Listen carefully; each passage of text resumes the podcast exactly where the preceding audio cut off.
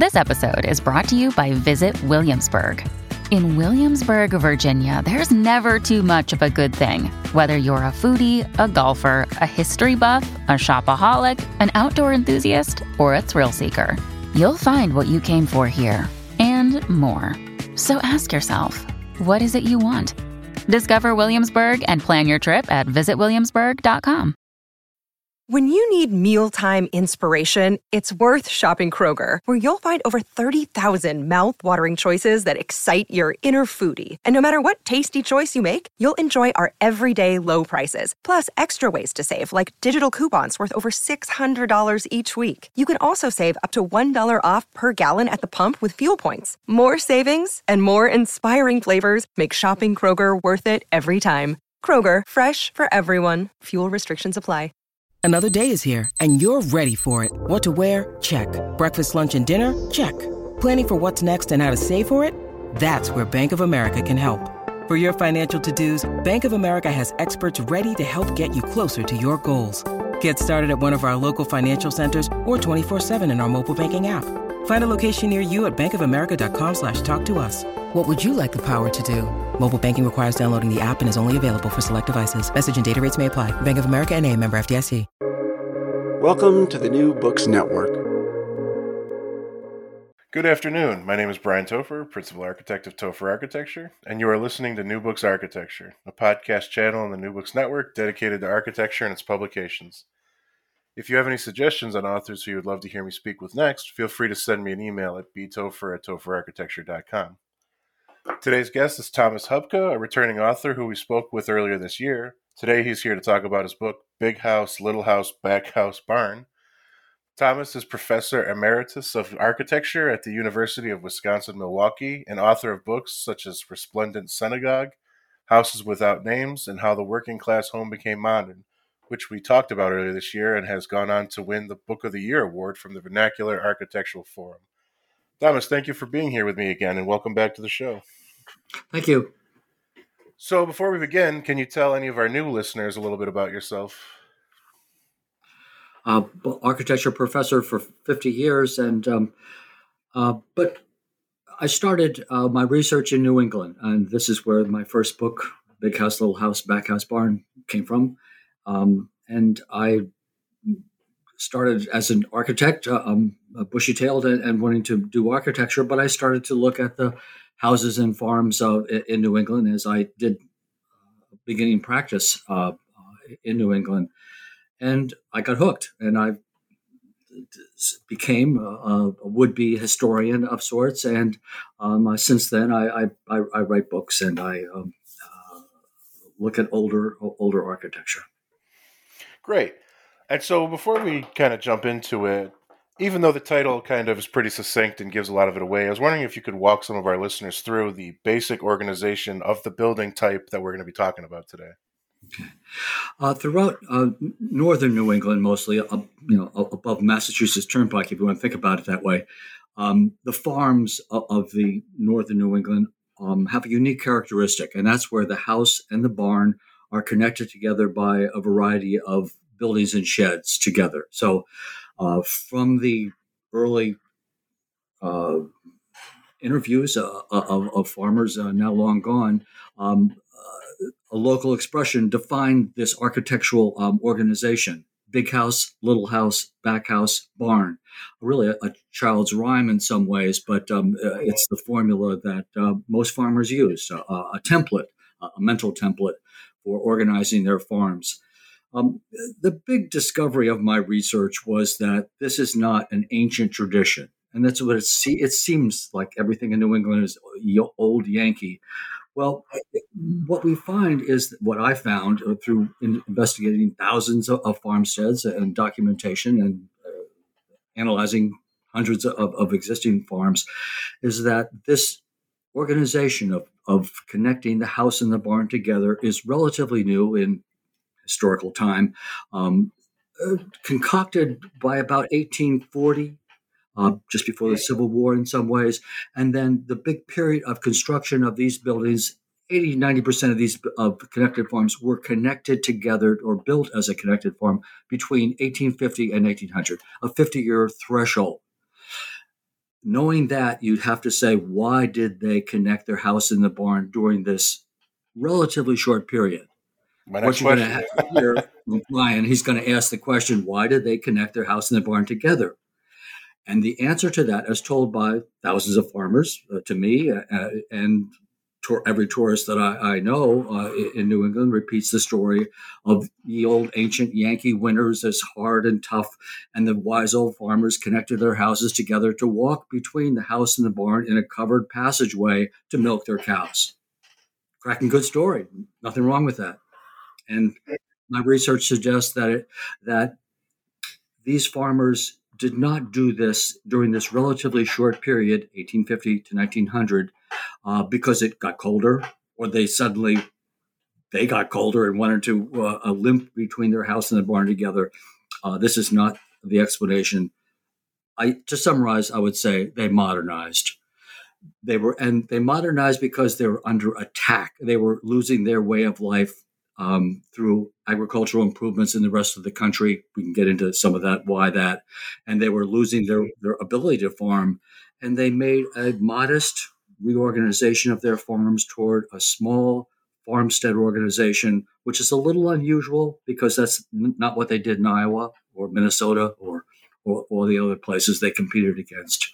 But they, they they were this small scale farming was thrust on them and somehow and they made the best of it and the connected farm is part of that modernization. Hard to articulate, better to tell the story of connected farms uh, uh, as, as a winter idea. Okay, long-winded. Oh, not at all. And so it, it's funny because you had mentioned kind of hard to articulate. Uh, you know, for last time we spoke, a big challenge you had in that book, and I think you have the similar challenge here, is it's there's very little documentation, and so you have a very difficult time trying to research this thing. I don't know if that's something you just enjoy taking on. It's, it seems to be a common thing between both books. Uh, vernacular architecture research or common architecture research uh, is that that's that's what happens. Uh, most people's buildings aren't recorded very well or often. The, the great architect is not underlined and and all that. So it, it, it's typical research of common houses, and then you have to then uh, numbers count. You know, I, I have to go through wide area uh, uh, of New England, and I have to then pinpoint, you know, areas where I can get information and interview hundreds of farmers about their construction. So it's a, a grueling kind of process, and if you're not interested, it's boring, um, but exciting in its own way. And uh, by doing that, you find out what most people did most of the time, and that, that's the the history of what I'm, I'm recording. It's a popular history. Yes, and so you know, I know I, I actually worked and lived in Vermont for a year or two, and so I, I'm very familiar with this. But what's interesting, and you bring it up, is that for those who aren't who don't regularly go to New England, this typology kind of didn't really leave the area. Um, that's a surprise. A surprise to geographers. I mean, you would say you, you know, uh, Garrison Keillor, uh, Norwegian bachelor farmers in Minnesota. If there are ever people in farming that that would need to connect their house and the barn, you know, for winter passage, it would be Minnesota farmers. But they never connected their farms, and people throughout the uh, the rest of the United States never did. The area, which is a very tight but dense area of connected farm, is really the spine of Vermont, the white the, uh, the, the mountains of Vermont, the the western slopes in New York no connected farms. Are very few uh, at all. It dissipates. And so within northern New England and not outside of that. And so it's the particular agricultural um, organization within New England that has to be explained. Um, the date that you want to think about is 1820. That's the Erie Canal opens up. So, and then and then the railroads take over by 1840. New England is out of it in terms of agricultural production. Poor lands, uh, short growing season, uh, rocky hillsides. You know, they, they they are not going to make it in the agricultural universe. But they but they do concoct a local markets. Boston and the larger cities of milk and, running milk uh, after a while, and they, they limp by, but they could never establish a cash crop. So they have to they have to diversify, and this diversification is what you see in the connected farm. If you want to have a diverse agricultural production, a little bit of pigs, a little bit of chickens, uh, a little bit of corn, a little bit of wheat, the connected farm is the ideal uh, organ, uh, farmstead organization. It doesn't make sense anybody anywhere else, and in fact, anywhere else it's just you can think of it as a poor farmer way of of going it. But New England farmers made it for a while, and the symbol of this was this connected farm organization. And the, one of the keys of popular development is that rich farmers can do anything. They can do odd things and develop things, but common farmers they don't have a lot of uh, uh, ability to expand their buildings or something like that. But they could adopt this organization, connecting house and barn, by simply moving a couple buildings around and connect and making one little shed longer, and voila. they get this new style of doing it, which is always pretty close to their old style, but it has the look of and the reform of agriculture. And they were hammered by the agricultural press. These are proud New Englanders. These are the guys who gave us um, abolition. I mean, they, they, they create the Civil War because they, they saw the evils of slavery and they did it. And anyway, they're proud, uh, but they get hammered by the rest of the country because of this you know, know-it-all uh, uh, uh New England attitude, as you know, as you lived in Vermont, um, there's something about the superiority of intellectual superiority in Boston, etc. So the agricultural press throughout the late 19th century just hammers them for you guys are backward, you guys are falling behind. The rest of the nation is developing single crop uh, uh, agriculture. So New Englanders did reform. This reform was the connected farm. wasn't you know very spectacular, but it but they they stabilized for a while, and for about a half century they they made it work. Um, where everyone else was just you know losing it if you were doing this marginal agriculture of mixed farming. So, mm-hmm. and you mentioned, oh, not at all. Please keep up the elaborate answers. It's great. Uh, you, you, had mentioned kind of this uh, proud you know purposeful design and so you bring it up in the book that you know a lot of people when they look at it and i'll admit even when i was a young architectural intern i toured tons of these buildings for retrofit projects for a firm i worked for and they look they look very haphazard they look kind of just cobbled together and i think like a drunken cow does like a drunken cow designed the buildings as some of my farmers would have said absolutely and but i think you make the case that quite the opposite they're actually very purposefully designed they're not quaint buildings. They're almost progressive for their time, and there's a lot of purposeful design in how they do things. It, if you think about an existing farmstead with a bunch of different kinds of buildings, I, I, say that they whitened, they straightened, and they cleaned up their farmstead during the late 19th century, during this time of, of connected farm building. A very uh, interesting ar- architectural project of unifying the farmstead one of the key architectural elements that we don't find elsewhere is they put the architectural style of the house in diluted form onto the rest of the buildings, including the barn. Nobody else does this.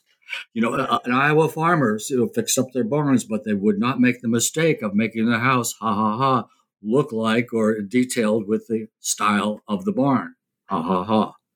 So, um, but the New Englanders did because there's this unified ensemble of buildings that worked as a unified whole made sense for their small agricultural operations, did not make sense um, for Norwegian bachelor farmers in Minnesota, and they never connected their farms or anything like that.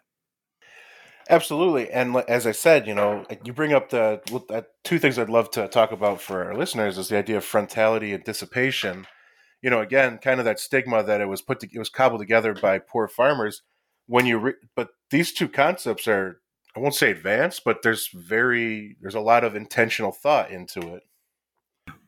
In the literature of the period, they they architecturally they they developed the terms convenience and beauty, and and that is that it must be functional and all that, but also beautiful. There's a component of beauty, or and a farmer would never use the word beauty. it's not just a farmer word, but they understand what that the, the way they plant their trees on the roadside, the uh, the organization of the farmstead. Um, uh, so uh, the beauty of this system is individual farmers, you know, take their squadron of, of buildings and unify them together. The offset is interesting um, because the way they're jagged and they, they seem to be, um, there are different buildings. When you connect different buildings together, if you slop them together end to end, they don't fit. I mean, there's so the offset is the is the conjunction of buildings which are different to each other, and they, they kind of unify it all all together. And there is a beauty in that. And then some of these are, are incredibly beautiful creations, uh, very unified architectural creations you know, that any of us would say, nice job. hey, it's Kaley Cuoco for Priceline. Ready to go to your happy place for a happy price? Well, why didn't you say so? Just download the Priceline app right now and save up to 60% on hotels. So, whether it's Cousin Kevin's Kazoo concert in Kansas City, go Kevin, or Becky's Bachelorette Bash in Bermuda, you never have to miss a trip ever again. So, download the Priceline app today. Your savings are waiting. Go to your happy place for a happy price. Go to your happy price, Priceline. And so you actually, and so uh, you make the point, assuming I didn't misunderstand, that you know often there's a lot of unification, but there is also juxtaposition of the forms. They are could be different material. They could be purposely offset, offset. But uh, you, if I understood, you make the claim that this could be purposeful, almost like an anti-city proud New Englanders defiance. Am I understanding that correctly? Well, I, I, wouldn't use the term anti. Say, I mean, all farmers have their issues with urbanization, urban places, and things like that. Um, they, they they are aware and, and they use the styles of, of the architectural styles the Greek revival and other architecture coming from, I would say, urban urban areas to um, unify their farmsteads together. There's no uh, uh, indigenous uh, folkness of, of, about them. But the, the entire ensemble, I, I, think, would be developed in a farm from a farm perspective. So a combination of city um, uh, or urban um, intellectual ideas plus good old farming functional ideas, all in a kind of beautiful balance mix. And so you had mentioned, you know, like I said, at first, you know, it was challenged that you know these aren't haphazard. There's very and so a question I have is, you know, for example, they have three principles for siting, you know, facade of the barn and the house face the road, they protect from the wind for the dooryard and that the barn is near the south the field. Uh, that with a few other things, there does seem to be a very strict, almost uh, manifesto of design. In all your research, I mean, did you come across any standard literature, or was this just kind of ingrained knowledge that everyone had? Um, I would say it's in uh, traditions of agricultural um, uh, settlement patterns, both uh, uh, distance from the road, um, uh, and of course, a whole lot depends on the farmer's holdings. Um, what these farmers dominantly chose was the upper slopes of gently rolling hills. Better land was in the valleys, but more more glacial boulders in New England and all that. New England quickly, the, the lowlands of the intervales, uh, delta, uh, uh, river valleys were quickly settled. A very small tortuously small uh, percentage of New England is flat and, and, and farming, like the continue uh, the valleys of uh, the Connecticut River there, um, the, the rich lands along there but the most of it is just rocky and hillsides. Well, they chose these upper levels uh, of, of gently sloping hills. And if you ride New England, you'll go up and down. But when you reach the crest of a hill, often you'll find, you know, three or four old elms, no farmstead. That was where a farmstead was on, on, the tops of hills. So anyway, there's local traditions about where you site farms, but then there are local traditions of where buildings are sited. So in relation to the farm, early Massachusetts history and, and into New England, you'll find the house and the barn are separated by great distances. You'd think the Indians and all that would make them close together, but the house and the barn are way far apart. It comes gradually together in the 19th century, um, but then there are local traditions of how you around a, a barn where oh, the milk house is later, but where an ice house would have been in the back, uh, be, uh, on the back side of the cool side uh, of the barn. Uh, the, the pig would be in the cellar to, to mix the agriculture. So there are local traditions of how you concoct the buildings and the farmstead in terms of its uh, multi crop, multi agricultural production, which is the kind of key. Remember in Iowa, they, they in 1840 they went hogs and corn. Today they do hogs and corn. Okay, and, and they never did that in New England. They could never get a cash crop. I said the Erie Canal. Uh, that's 1820. By 1838, by 1840, they could not grow their main cash crop, wheat. It was gone. I mean, it, they could grow it, but they couldn't sell it very, very easily because it, because the Western farmers are, are, are bulking it in on the Erie Canal and, and soon the railway. They could never compete. So they cobbled together this mixed farming um, agriculture operation, and they you know sustained it for a while. And so you brought up a few specific uh, what you call outbuildings, you know, small single use structures that weren't attached to the the the, the connected farm, and correct, and same. And I guess there's a great diagram in the book that sadly our viewers can't see unless they get the book. But that same thing, I know a lot of times when you tour a farm, it looks like these things are just kind of dotted around the landscape. But again, there's a case to be made that there's actually kind of a a logic to where certain buildings are placed based on trial error and just kind of tradition. Is that correct? Yes. Yeah, absolutely. Um, uh, as you tootle across as a person from away tours across the landscapes and looks at these buildings, they might look haphazard. Today, you see rare examples of, of a building that had that a farm that has all its existing outbuildings. So they've all disappeared usually, but photographs you can then then see what they were. But you might think of a kind of a zone of areas where they would be located relative to their you know production and, and, all that. Um, uh, the, the farmer's garden, uh, probably on the west side. There's a geographic organization of these two in relation to the road. Um, one of the key kind of environmental layouts of this connected farm organization is that you, you develop a south facing dooryard. The dooryard is the yard to the kitchen door. There's a dooryard, front door, all. And so that uh, developed the the connected farm developed i would say between the um, 18, 1840 to 1900 but really the 50 years of the 80 to 90 percent of connected farms were built or dragged into line in a connected farm organization during this 50 year period between 1850 and, and, and 1900 Again, another common theme. I know in uh, your last book there was quite a few, uh, we'll call them romantic stories that me and a lot of other people assumed that you challenged, and this one had one for me as well.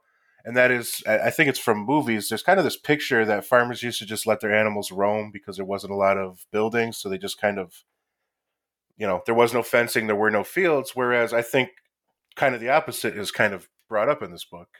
Yes, uh, uh, you, you might if you have agricultural animals and crops, you can't mix them.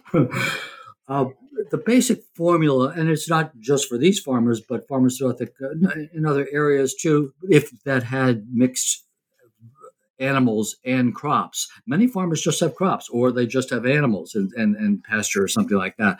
But New England farmers, because they have to do it all, you got to keep them separate. Uh, if some of you have in New England have heard of the cow path, you'll, you'll heard of that. From the barn, often a stone walls, a lot of stones, and the best thing you can do with them is make walls out of them. But if you look at the early picture, the stone the stone walls are a combination of st- of growing stone wall because it, they had to work years and century to, to create these walls.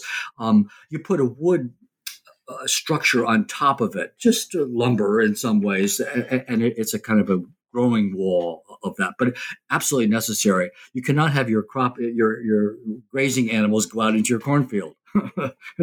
there goes your profit. So, um, uh, fencing systems are absolutely part of, of, of early New England farming um, and become more important as both their diversity of uh, livestock uh, and all that, um, and uh, crops. Uh, have to be fenced. The usual, uh, if you make a map of a farm, you'll find that the best growing lands, the best fertilized lands, will be closest to the barn where you get the fertilizer, the cow manure usually. Again, it's a mixed farming system, so they milk cows and they have fertilizer from, from the cows, and the hogs mix it um, and, and, and all that. That that's not the way a Midwest farm works. That goes big time in hogs and corn or something like that. All farmers have have small side operations, but New England farmers could not get a single cash crop. Mixed farming made sense to them. That's why the connected farm makes sense to them also. So that would also make the case for because there is a dedicated space for a workroom you're saying that because they couldn't just grow a crop, they had to do blacksmithing or some kind of woodworking or something on the side. Blacksmith's a little uh, uh, boutique. I mean, it, requires a little more skill and all that. But lots of farmers would work with leather and uh, or, or, skin leather, um, uh, tanning uh, type of type of things. Or certainly the wives are part of this very uh, mixed farming operation. They often have a home industry, shoe leathers from uh, sewing shoes from uh, Lowell factories and things like that was a very um, well researched one and all that. But they would also be part of this. Uh, they would also have chores that made money, and so uh, you can look look at the uh, the range of, of those in, in various literatures. And so it's an. I have a question from that. I'd like to come back to the fence at some point, but I know you'd mentioned that you know a big chunk of your research was looking at photographs because just these buildings don't exist. There's not a lot of drawings and documentation. And I believe you make the point in the book that uh, while there's plenty of pictures of men doing their chores, there's very few of women. And so I guess the question I have, not architecturally, is how how would you go about researching that side of the farm family?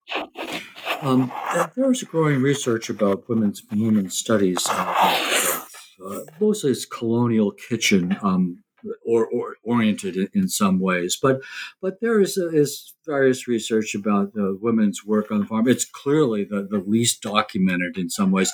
Farm diaries are usually a male preserve, and so a couple spectacular diaries that I used uh, from Kennebunk area, um, Walker diaries, um, were three generations of males writing every day in, in their diary. And, and, there are lots of normal diaries, you know, hogs and chicken, went to town and bought some chickens, you know, December 31st.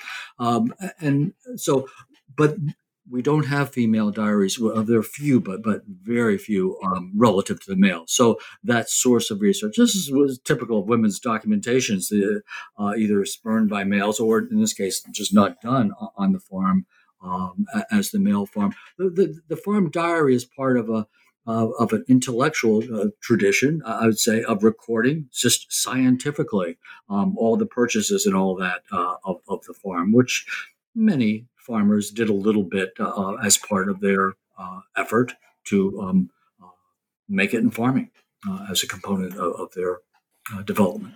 Very interesting.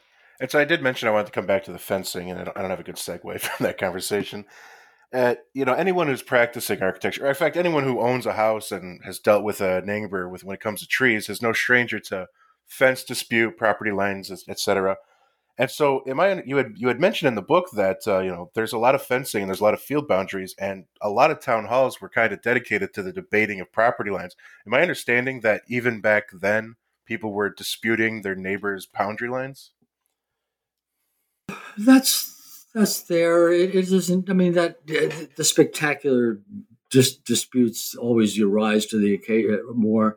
But in my purview of, of average farmers, the, uh, that was not a, major a major issue. Um, you know, usually at the periphery of your property is, is the least worked land, the most leftover woodlands or something like that. So, and the establishment of rock walls. Talk about a permanent line. I mean, once that's there, it isn't that this this uh, uh, you need a surveyor to come by or something like that. So anyway, I find a lot less of that than whatever you've heard about uh, in some ways throughout throughout New England about those lines. I mean, these are small farms that that that uh, are difficult in any circumstances, but but there's a couple usually generations of, uh, of farms here, and so that would have been well worked out after the initial settlement uh, in, in, most cases. Well, great. So, unfortunately, just like last time, you know, we only scratched the surface. I would recommend everyone pick it up. But uh, so a question I had for you last time, and I have all guests is, you know, usually is what what have you worked on since the book came out? The question I have for this though is, I mean, this is the 20th anniversary. However, you know, ha- what have you continued this research since the books come out? I mean, is there more you've added to this since? Well, it's actually we're, we're approaching the, the, the uh, for the twentieth. Um, uh, we did our twentieth anniversary, uh, and I put a preface in there. But the fortieth is fortieth is coming up. Is that right? Okay. Well, yeah. okay. Also, um, we have about fifty thousand, more than fifty thousand books sold. So um, I'm kind of proud of that. Of you know, an old barn book. Um, uh, that's, that's pretty high numbers for a, a book like that. And I, I mentioned this. I mean, it's a kind of ego gloat and all that. But I mention this because there's still people skeptical of my more intellectual definition of, of these, you know, the connected farms were, you know, the, the, winter passage and all that.